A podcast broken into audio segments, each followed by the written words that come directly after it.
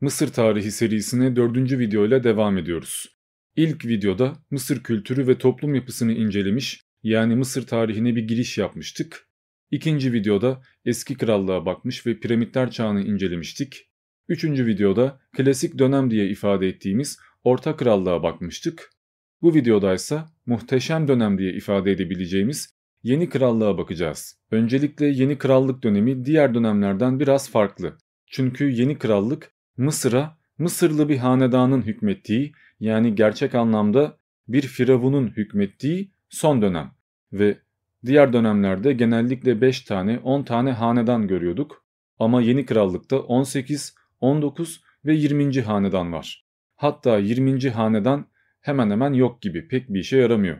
Genellikle 18 ve 19 ön plana çıkıyor ve en meşhur hanedan da zaten 18. Çünkü Hatshepsut, 3. Tutmosis veya Akhenaton bu hanedana ait ve o dönemde yaşıyorlar. Dolayısıyla konuşacak birçok şey var ama ben bu adını verdiğim karakterleri ve özellikle 19. hanedandaki 2. Ramses'i daha sonra ayrı videolarla işlemeyi planlıyorum.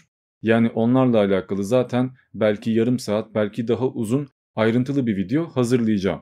Öyleyse burada uzun uzun bunları anlatmaya gerek yok. Zaten anlatmaya kalkarsam video çok net 2 saati geçer. O yüzden ne yapacağım? Ana hatlarıyla bilinmesi gerektiği kadarıyla bunlara değineceğim ve diğer firavunlardan devam ederek videoyu sonlandıracağım. Şimdi önceki videoyu yani Orta Krallığı nerede bırakmıştık? Mısır Hekau Kasut yani yabancı diyarların şefleri adı verilen yabancı kişiler tarafından fethedilmişti ve biz bu kişilere Hiksoslar diyoruz. Hiksoslar Mısır'daki hanedanı devirdi, yeni bir hanedan kurdu ve 100 yıldan fazla bir süre Mısır tahtında kaldılar.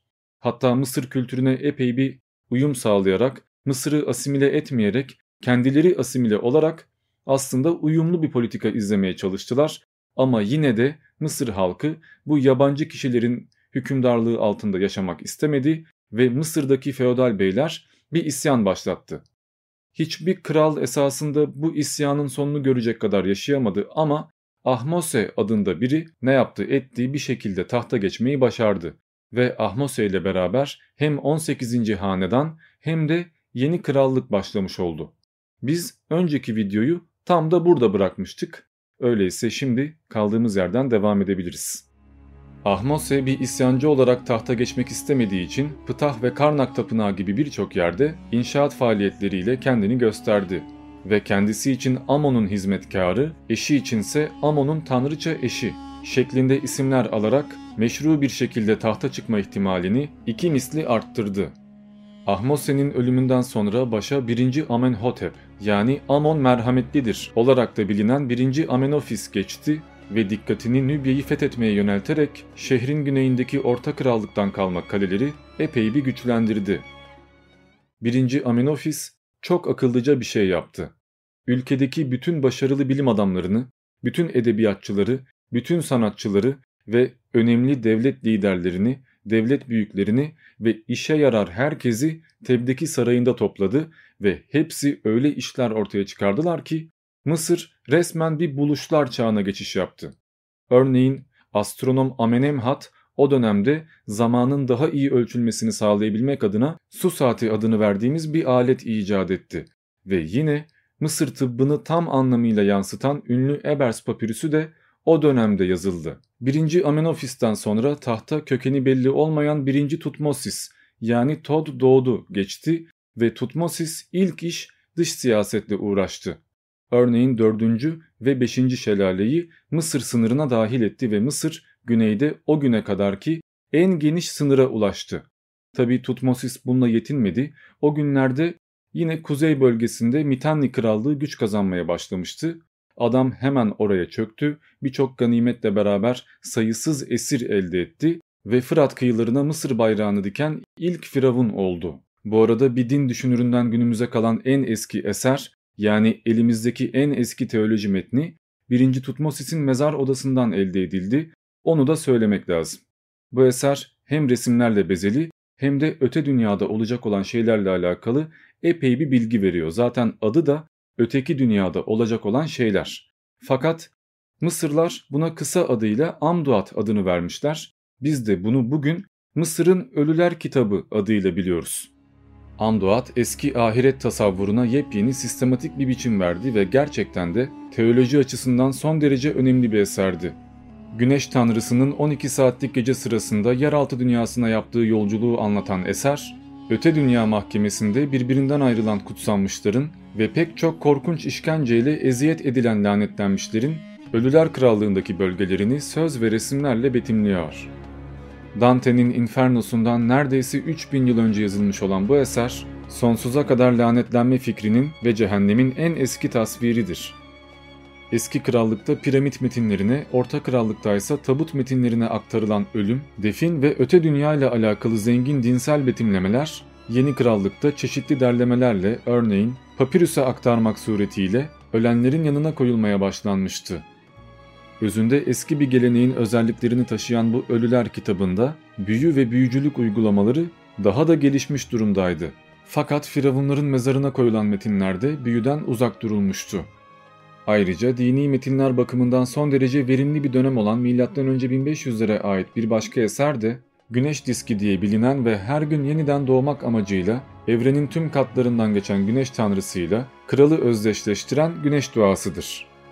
Yeni krallığın teologları ölüler tanrısı Osiris'in güneş tanrısının yer altına ve geceye özgü tezahürü olduğunu düşündükleri için ölüleri her şeyi kendinde barındıran bu tanrıya görülmemiş ölçüde yaklaştırmışlardı. Yeni krallıkta doğan güneş için söylenmekte olan çeşitli şarkılar büyük dinsel eserlere eklendi ve özel mezar girişlerine ve anıt taşlara yazılmaya başlandı. Yaratılış tasarımıyla beraber öte dünya inancı da güneş tanrısıyla ilintili hale getirildi. Biraz kurgusal düşünecek olursak, biraz sonra göreceğimiz Akhenaton'un din devriminin yani güneş tek tanrıcılığının temellerinin 1. Amenofis ve 1. Tutmosis'in sarayındaki teologlar ve din yazarları tarafından atıldığını söyleyebiliriz. 1. Tutmosis hükümdarlığındaki yeniliklerden biri de kralın mezarını daha sonra Krallar Vadisi diyeceğimiz bir araziye yaptırmaya karar vermesiydi. Bu karar neticesinde Deir el Medina'da bir işçi yerleşim merkezi kuruldu ve burada taş ustaları, kazıcılar, metal işçileri ve ressamlarla heykeltıraşlar bir arada kaldılar. Krallar Vadisi'nin mimarı ve inşaatı yöneten kişi daha önce 1. Amenofis'in sarayında etkili olan Ineni adındaki bir mimardı. Ineni, Tebin Belediye Başkanlığına tayin edilmişti ve kralın Karnak'taki Amon Tapınağı ile ilgili yapıları kontrol etmekle görevlendirilmişti. Kısacası piramitler için İmhotep neyse Krallar Vadisi içinde Ineni oydu. Birinci Tutmosis öldükten sonra tahta oğlu ikinci Tutmosis geçti ve ikinci Tutmosis çok da bir şey başaramadı. Zira babasından çok büyük bir imparatorluk kalmıştı ve o imparatorluk birinci Tutmosis ölünce hemen isyan çıkartmaya başlamıştı. Hani iktidar boşluğunu fırsat bildiler ve kendi güçlerini göstermeye çalıştılar. İkinci Tutmosis de bu isyanları bastırmakla ve feodaliteyi kırmakla uğraştı. Tabi çok da uzun bir süre bunu yapamadı maalesef ikinci yılda öldü ve tahtını eşlerinden birisi olan Isis'ten doğma 3. Tutmosis'e bıraktı ama 3. Tutmosis o esnada çocuk yaşlardaydı yani 7-8 yaşlarındaydı. Bu yüzden taht elinden alındı. Yine 2. Tutmosis'in eşlerinden birisi olan Kraliçe Hatshepsut tahtı geçici süreliğine devraldı ve kendisini geçici kral ilan etti ama muhtemelen taht tatlı gelmiş olacak ki hükümdarlığının ikinci yılında Tanrı ile konuştuğunu, Tanrı'dan vahiy aldığını ve Tanrı tarafından kutsandığını söyleyerek bir takım şenlikleri de bahane ederek bir şekilde kendisini meşru hükümdar ilan etti ve 3. Tutmosis'i bir kenara itti. Yani diğer bir deyişle kraliçe tahtı gasp etti. Hatshepsut hiç de öyle vakti geldiğinde tahtı 3. Tutmosis'e yani meşru varise bırakma niyetinde değildi. Hatta tam tersine kendisinden sonra kızı Nefrure'yi başa geçirmeyi planlıyordu. Bu yüzden de 3. Tutmosis'i bütün devlet işlerinden uzak tutuyordu. Adamı başkentte bile barındırmıyordu ve kızının baş rahibi yani öğretmeni olan Senenmut'u Karnak'taki Amon tapınağının baş yetkilisi ilan etti yani müdürlüğüne atadı ve hem devletteki din adamlığını hem de devlet adamlığını bir bakıma kendi işine yarayacak şekilde kontrol altına aldı ve düzenledi. Hatta memurlarına ne o güne kadar ne de o günden sonra hiçbir firavunun yapmadığı ve yapmayacağı kadar büyük ayrıcalıklar tanıdı ve işini garantiye aldı. Hatshepsut döneminde hem Hatshepsut'un hem de kızının yürürken, otururken, tanrılara dua ederken veya Tanrı Amon tarafından taç giydirilirken resmedildiği birçok çizim ve heykel tasviri yapılmıştı. Sadece cenaze tapınağında bile 200'den fazla heykel bulunduğu biliniyor. 18. hanedanın hiçbir kralı ardında bu kadar fazla figür repertuarı bırakmamıştır. Hatshepsut'un en yakın sırdaşı ve ülkedeki büyüklerin en büyüğü olarak devlet işlerinde çok etkili görevler yapan ve Hatshepsut için Deir el-Bahri'de bir tapınak inşaatını yöneten Senenmut'a, Mısır tarihinde bir ilk olarak tapınağının ön avlusunda kendisine kral mezarı biçiminde yeni bir mezar yaptırmasına izin verilmişti. Fakat mezarını kraliyetin ahiret metinleriyle yani güneş ilahisiyle veya Amduat'la süslemesine izin verilmemişti. Bu yüzden Senenmut mezarını piramit metinleriyle, büyülü sözlerle ve astronomik tasvirlerle süslemekle yetinmişti. Senenmut'a böyle bir ayrıcalık tanıyınca Vezir Useramon da kendi mezar odasındaki duvarları kraliyet metinleriyle süsledi ve kendisini tanrılarla beraber resmettirdi. Büyük ihtimalle Hatshepsut dönemindeki yüksek rahip olan Hapusenep de kendini Krallar Vadisi'ne gömdürmüş olabilir. Daha önce söylediğim üzere hiçbir firavun Hatshepsut'un yaptığı kadar memurlarına torpil yapmadı. Hatshepsut hükümdarlığının 22. yılında öldü ve o ölmeden kısa bir süre önce kızı da öldüğü için bütün planları suya düştü. Böylece taht asıl sahibi olan 3. Tutmosis'e geçti ve 3. Tutmosis kendisini kanıtlamak adına elinden gelen her şeyi yaptı ama ilk iş Hatshepsut'un adını krallar listesinden sildirdi ve onunla alakalı bütün kabartmaları, heykelleri büyük oranda tahrip ettirdi. Yani Hatshepsut'un adını tarihten kaldırmaya çalıştı. 3. Tutmosis döneminde daha önce 1. Tutmosis tarafından mağlup edilen Suriye'deki Mitanni Krallığı Mısır'a yeniden meydan okumaya başlamıştı. Bu sebeple Firavun uzun yıllardır beklediği tahtı hak ettiğini göstermek adına Filistin ve Suriye'ye en az 17 sefer düzenledi. Acılı bir şekilde bu isyanları bastırdı ve bütün muhalefeti susturarak tahtı hak ettiğini göstermiş oldu. 3. Tutmosis Fırat'a kadar Suriye'yi ve Filistin'i ele geçirdi ve Nübye üzerinde hakimiyetini kabul ettirdi. Bu zaferini, bu başarılarını Karnak'taki Amon tapınağının duvarlarına yazdırdı ve ne kadar savaşçı bir kral olduğunu herkese göstermiş oldu. Bu arada 3. Tutmosis bütün Mısır tarihindeki en öne çıkan ve en savaşçı krallardan biriydi. Çünkü o başa geçtiğinde bölgedeki siyasi yapı epey bir değişmişti. Örneğin Suriye'de 330 prensten oluşan bir koalisyon Kadeş Prensi önderliğinde Mısır'a yürümeye başlamıştı ve gerçek anlamda Mısır fethedilme tehlikesiyle karşı karşıyaydı. Ama bizim 3. Tutmosis Yahem şehrini 15 bin kişilik bir orduyla kuşattı ve daha bu savaş başlamadan akıllıca ve erken davranarak hem tehlikeyi defetmiş hem de galibiyeti elde etmiş oldu. Bu başarı onu bütün Mısır kralları içinde çok önemli bir yere koyar ve Megiddo zaferi diye bilinir. Bu arada 3. Tutmosis gerçekten de bir askeri dehaydı ve bizim bugün çok yakından bildiğimiz bir sistemi icat etmişti. Adam düşündü ya biz Suriye'yi, Filistin'i, Nübye'yi sürekli fethediyoruz. Ama bu adamlar 20 yıl sonra, 50 yıl sonra yine isyan ediyor. Yani ne yaparsak yapalım biz bu adamları susturamıyoruz. Öyleyse başka bir şey denemek lazım. İlk önce biz fethettiğimiz bölgelerde kraliyet ailesine yani oradaki prensliğe dokunmayacağız.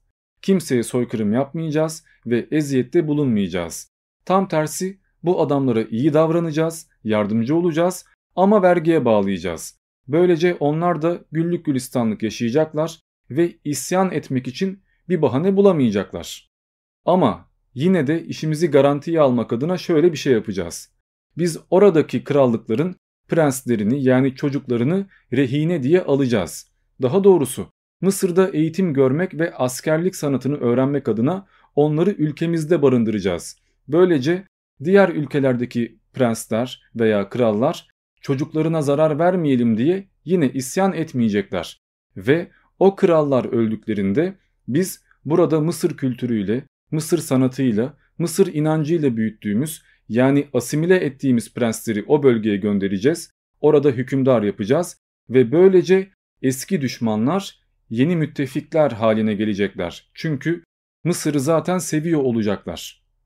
Anlaşılacağı üzere bu sistem devşirme sistemidir ve günümüzden 3000 yıl önce Mısır'da 3. Tutmosis tarafından bulunmuştur ve Osmanlı tarafından da kullanılmıştır. 3. Tutmosis öyle büyük adamdı ki bütün sınır bölgelerinde ve özellikle Akdeniz'de hızlı hareket edebilen askeri birimler ve karakollar meydana getirdi. Böylece ülke iyice güvenli hale geldi ve 3. Tutmosis döneminde bırakın bir daha isyan çıkartmayı Hitit, Asur, Babil gibi ülkeler Mısır'la iyi geçinmeye çalıştılar. Yani resmen ittifak kurmaya çalıştılar ve sırf herhangi bir savaş yaşanmasın diye kendi prenseslerini 3. Tutmosis'in kral haremine verdiler. 3. Tutmosis'in başarıları sayesinde Mısır sırf Nübya'dan bile vergi olarak yıllık 300 kilo altın almaya başladı. Ve bu zenginlik kral mezarları ve tapınakların süslemeleri için kullanıldı ve böylece Mısır'ın o güne kadar gördüğü en görkemli ve en ihtişamlı görüntüler oluştu. 3. Tutmosis öldükten sonra tahta 2. Amenofis geçti ve ona kalan mirası iyice korumaya çalıştı. Hatta bir önceki kralın izinden gitti ve savaşçı bir kral olarak tarihe geçti. Onunla alakalı bildiğimiz şeyler çok iyi ok kullandığı, çok iyi at bindiği, kılıç kullanmakta usta olduğu, kürek çekmede ve koşuda kimsenin ona rakip olamadığı, yani affedersiniz ama hayvan gibi bir adam olduğudur. Ve hükümdarlığının 3. yılında Mitanni kralı Şavuş Tatar bir isyan başlatmıştır ve 2. Amenofis bu isyanı öyle kanlı bastırmıştır ki gürzüyle tek başına 7 prensi öldürmüştür. Hatta geri dönerken bu prensleri tepe takla yani baş aşağı gemisinin önünden sallandırmıştır. Onun döneminde kimse Mısır'a savaş açmaya cesaret edemedi çünkü görüldüğü üzere adam psikopatın önde gideniydi. Ve hiç de öyle efendi efendi öldürme gibi adetleri yoktu. Görüldüğü kadarıyla bir kişiyi öldürmeden önce elinden gelen her türlü işkenceyi yapıyordu. İkinci Amenofis M.Ö. 1401'de öldü ve Krallar Vadisi'ne gömüldü. O öldükten sonra tahta 4. Tutmosis geçti ve onun dönemi esasında biraz garipti. Bu kralın tahta geçişi mitileştirilmiştir. Çünkü kral Gize'deki büyük Sphinx'in pençeleri arasına diktirdiği bir anıt taşında rüyasında güneş tanrısının ona Sphinx heykelini kumlardan temizlemesi karşılığında krallık vaat ettiğini söylemiştir. Gerçekten de 4. Tutmosis'in tahta geçer geçmez yaptığı ilk iş verdiği sözü tutmak olmuştur. Sphinx heykelini temizlettirmiştir. 4. Tutmosis öyle savaşçı ya da fatih bir kral değildi. O yüzden çok da büyük bir başarısı olmadı. Hatta tam tersine barış politikası yapmaya çalıştı ve toprak kaybetti. Örneğin onun zamanında Filistin bölgesi komple Mitanni krallığına geçti, Mısır ise Suriye'yi almakla yetindi. O öldükten sonra tahta 3. Amenofis geçti ve sanat alanında, edebiyatta bir çığır açıldı öyle ki yeni krallığın en parlak zamanı, en azından sanatsal bakımdan en parlak zamanı 3. Amenofis zamanıydı. 3. Amenofis önceki kralın sağladığı barışı korumak adına Mitanni ve Kas prensesleriyle evlendi. Böylece ülkeler arası ilişkileri güçlendirdi. Kralın yıllardır savaşılan bir ülkenin kızıyla evlenmesi ülkedeki siyaseti büyük oranda etkiledi. Öyle ki bu dönemde Babil Akadcası diplomasi dili olarak kullanılmaya başlandı. 3. Amenofis iktidarındaki son 30 yılı sarayında geçirdi. Kral zevkü sefa sürmekten pek öne çıkmayı başaramadı ama en azından sanatsal açıdan bir gelişim yaşanmış olması önemli bir şeydir. Örneğin Luxor Tapınağı 3. Amenofis devrine aittir ve günümüze kadar kalmayı başarmıştır. Yine kral Karnak'taki Mut Tapınağı'na ve Ölüler Tapınağı'na aslan başlı tanrıça Sahmet'in hemen hemen 600 tane heykelini koydurtmuştur. Bugün bu heykellerin çoğu dünyanın dört bir yanındaki müzelerde sergilenmektedir. Ayrıca 3. Amenofis'in Amon Tapınağı'nın 4. pilonundaki ana kapıyı tamamen altınla kaplattırdığı da bilinen bir şey. Yani adam para bayılmaktan, şatafattan, gösterişten epey bir keyif alıyor. Ve sırf bu yüzden birçok tarihçi esasında o dönemde Mısır'ı gerçek anlamda yönetmekte olan kişinin arka plandaki Mitanni prensesi olduğunu söylüyorlar. Çünkü tam da Mitanni ne istiyorsa o yapıldı. Mısır o dönemde hiçbir yeri fethetmedi ve tam tersine birçok ülkeye hediye gönderdi.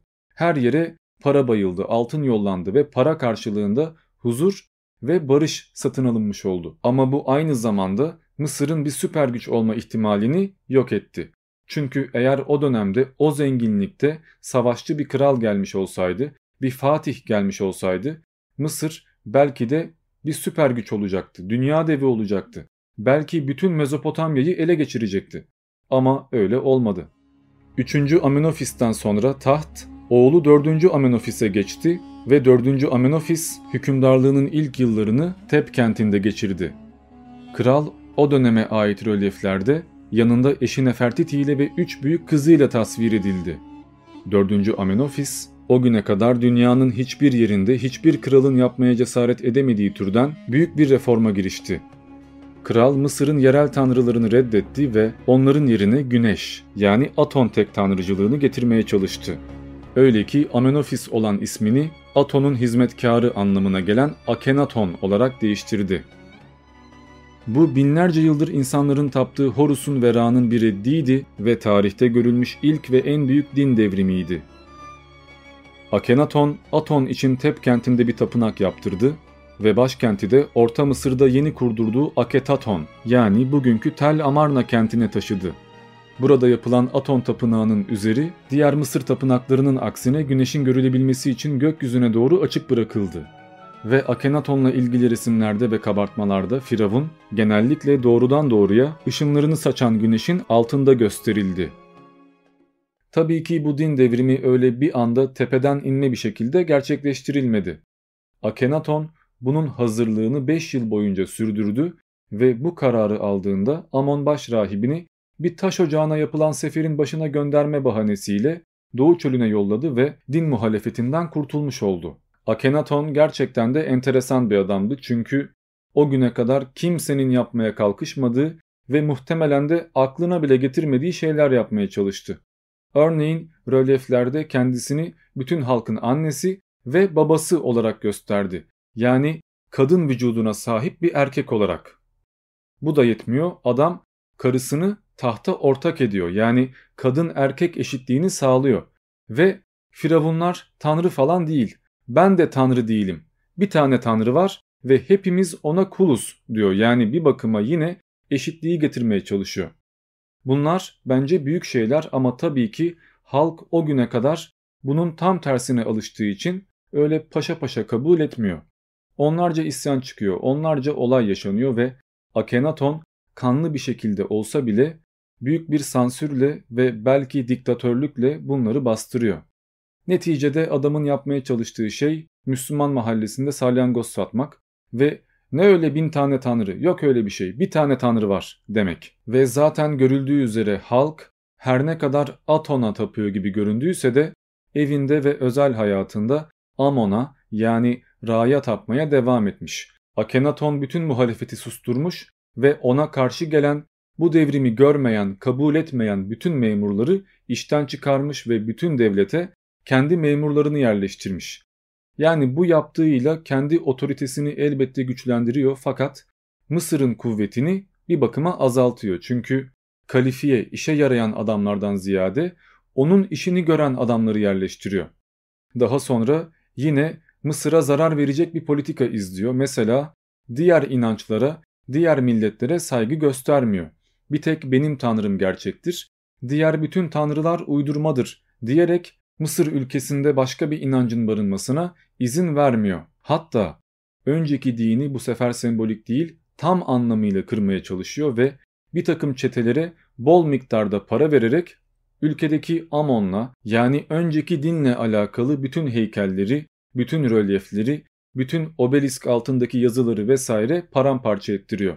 Hatta tanrılar şeklinde geçen çoğul ifadeleri bile sildiriyor. Çünkü onun anlayışına göre bir tane tanrı var. O da Aton.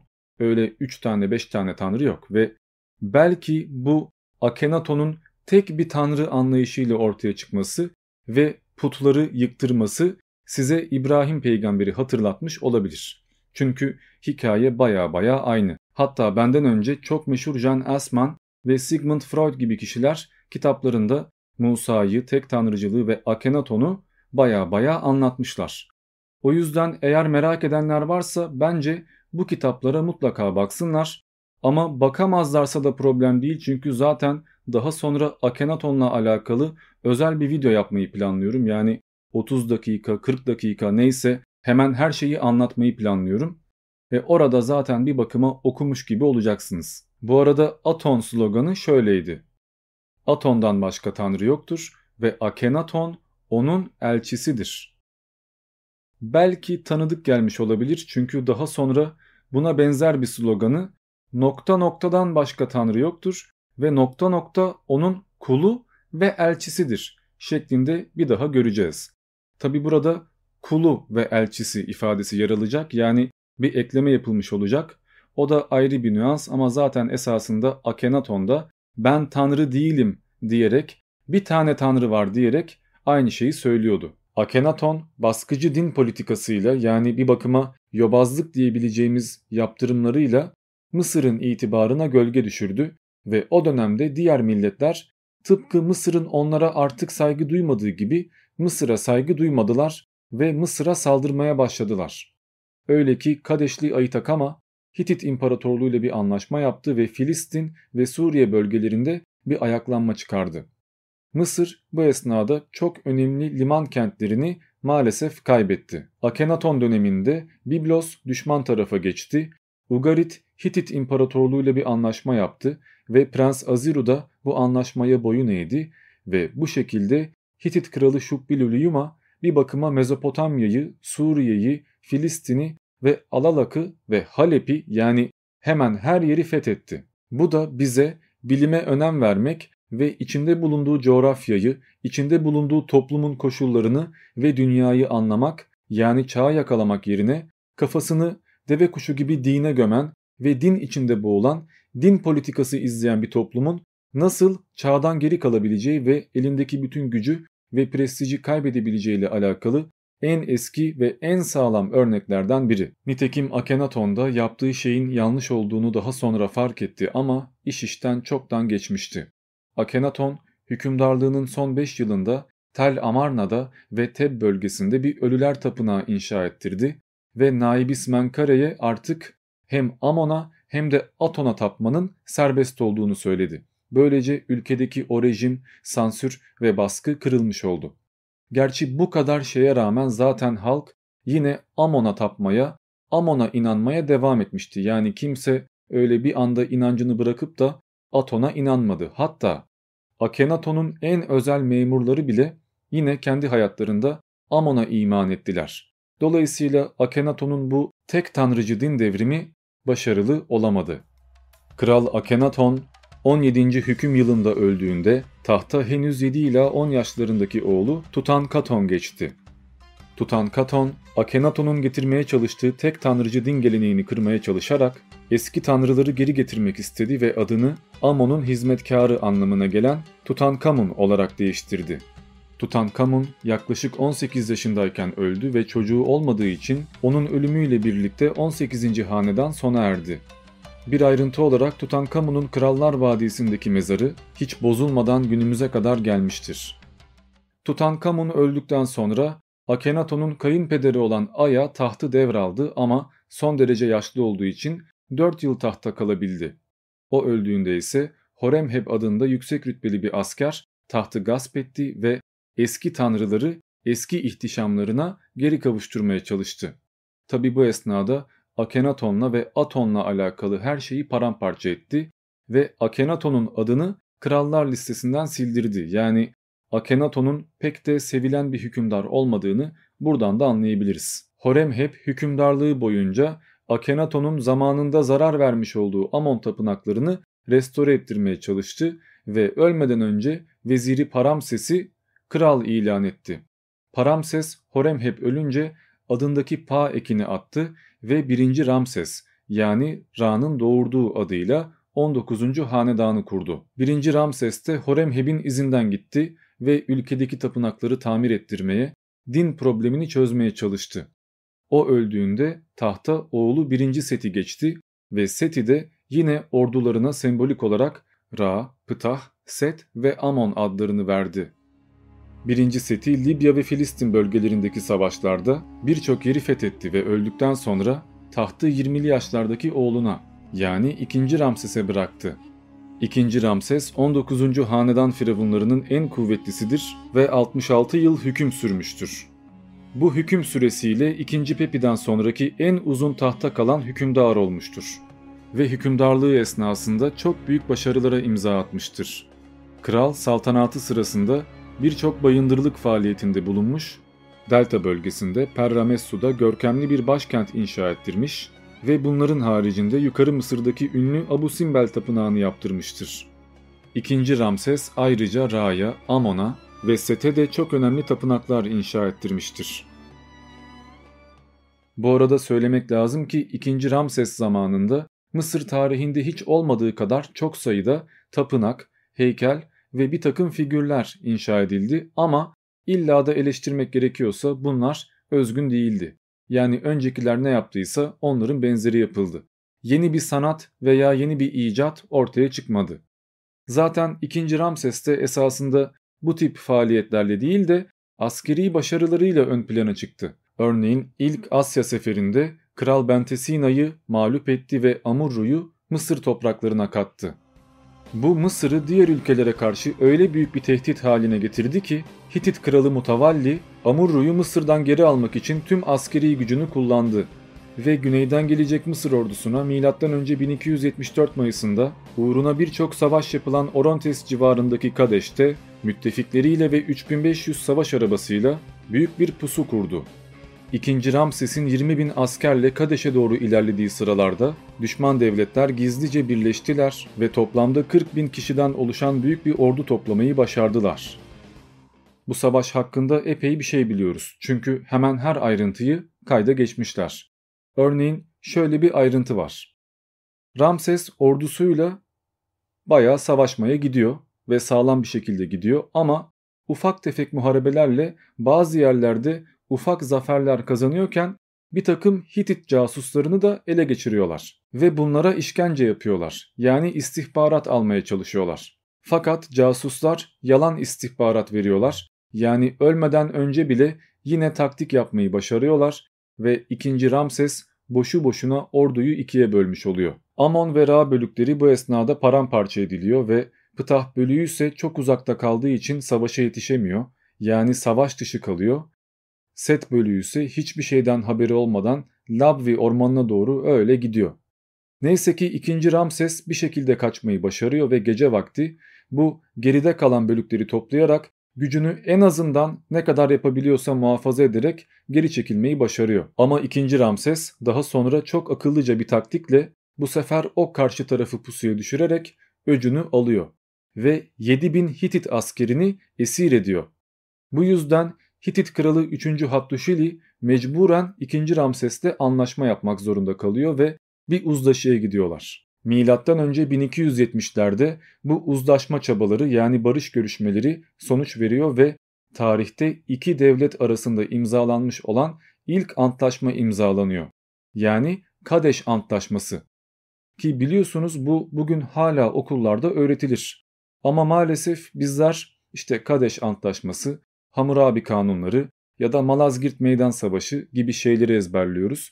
Bir tek başlığı hatırlıyoruz ama maalesef içeriğiyle alakalı pek de bilgi sahibi olmuyoruz. İkinci Ramses'in kaybetmek üzereyken bir misilleme yapması ve kontrolü geri alması bir bakıma Mısır'ı Hitit'le müttefik yaptı ve Hitit İmparatorluğu yıkılana kadar Mısır Hitit'e her durumda yardım etti.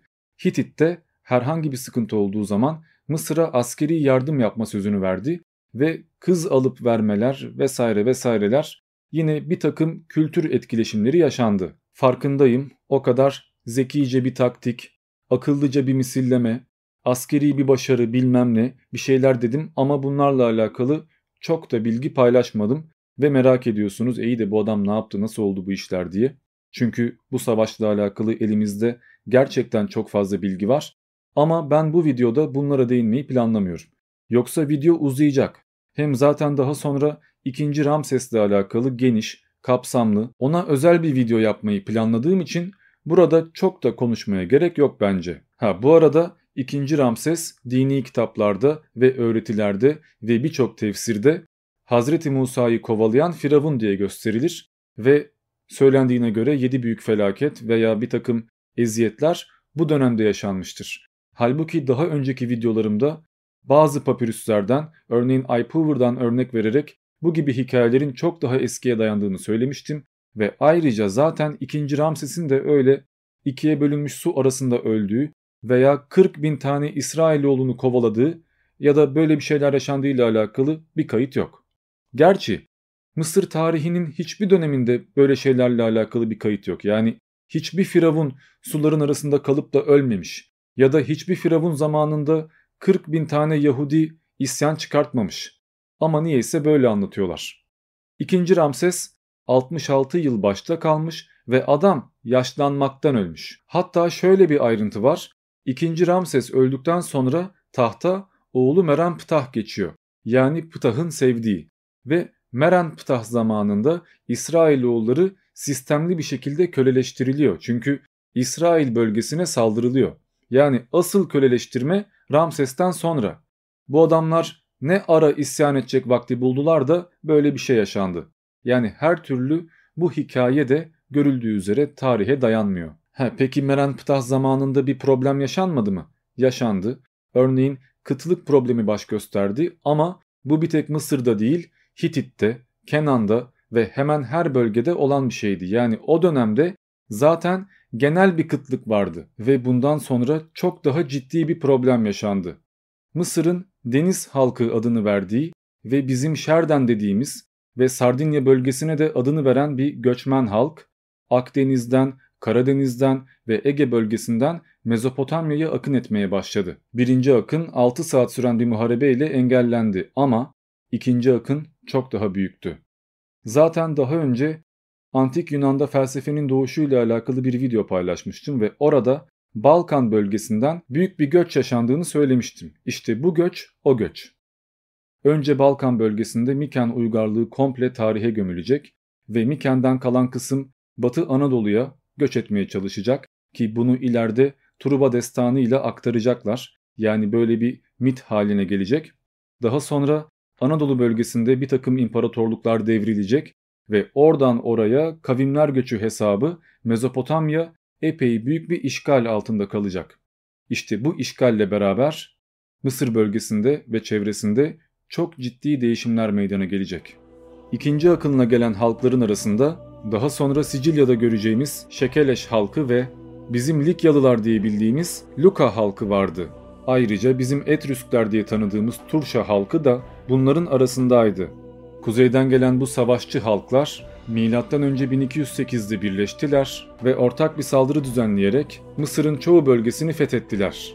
Ayrıca bu deniz halkı diye adlandırılan kişiler Hitit krallığını da tamamen tarihe gömdüler. Meren Ptah M.Ö. 1203'te öldüğünde yerine 2. Seti geçmiş ama 2. Seti ile alakalı maalesef elimize pek de bir kaynak ulaşmamış. Görüldüğü kadarıyla pek de önemli bir adam değilmiş ve o öldükten sonra taht Suriyeli bir kadından doğan 14 yaşındaki Siptah adında bir gence geçmiş.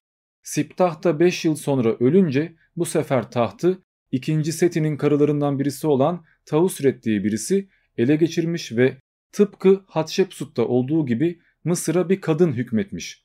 Ama bu pek de iyi bir dönem değilmiş çünkü o dönemde hem yolsuzluğun arttığı hem rüşvetin çoğaldığı hem de tanrılara kurban vermenin bile ihmal edildiği ve suç oranlarının da tavan yaptığı görülüyor. Bu olaylar karşısında kökeni belli olmayan Setnaht adındaki bir asker tanrıdan yetki aldığını söyleyerek ve her zaman olduğu gibi adaleti getirmek vaadıyla Tausret'e karşı bir savaş açıyor ve Tausret'in ölmesiyle tahta geçmeyi başarıyor. Setnaht'ın tahta geçmesiyle beraber 19. hanedan tarihe gömülüyor ve 20. hanedan başlıyor.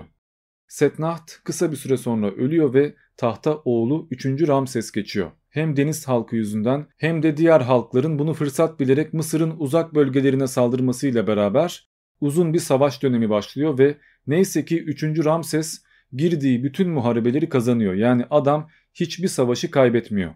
Ama tabii ki ne yaparsan yap o kadar savaşa girince hem asker hem de para kaybediyorsun. Öyle ki Libya'nın da saldırmasıyla beraber Mısır ekonomisi tamamen çöküyor ve tahıl fiyatları 5 kat yükseliyor.